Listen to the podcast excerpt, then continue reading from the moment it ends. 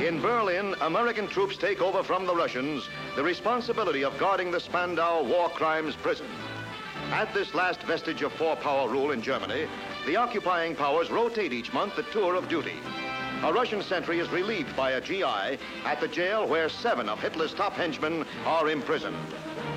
The soldiers of the Soviet march into the courtyard for the change of the guard, while behind the brick walls, the almost forgotten men like Rudolf Hess and Hitler's successor, Admiral Dönitz, pay for their crimes of World War II.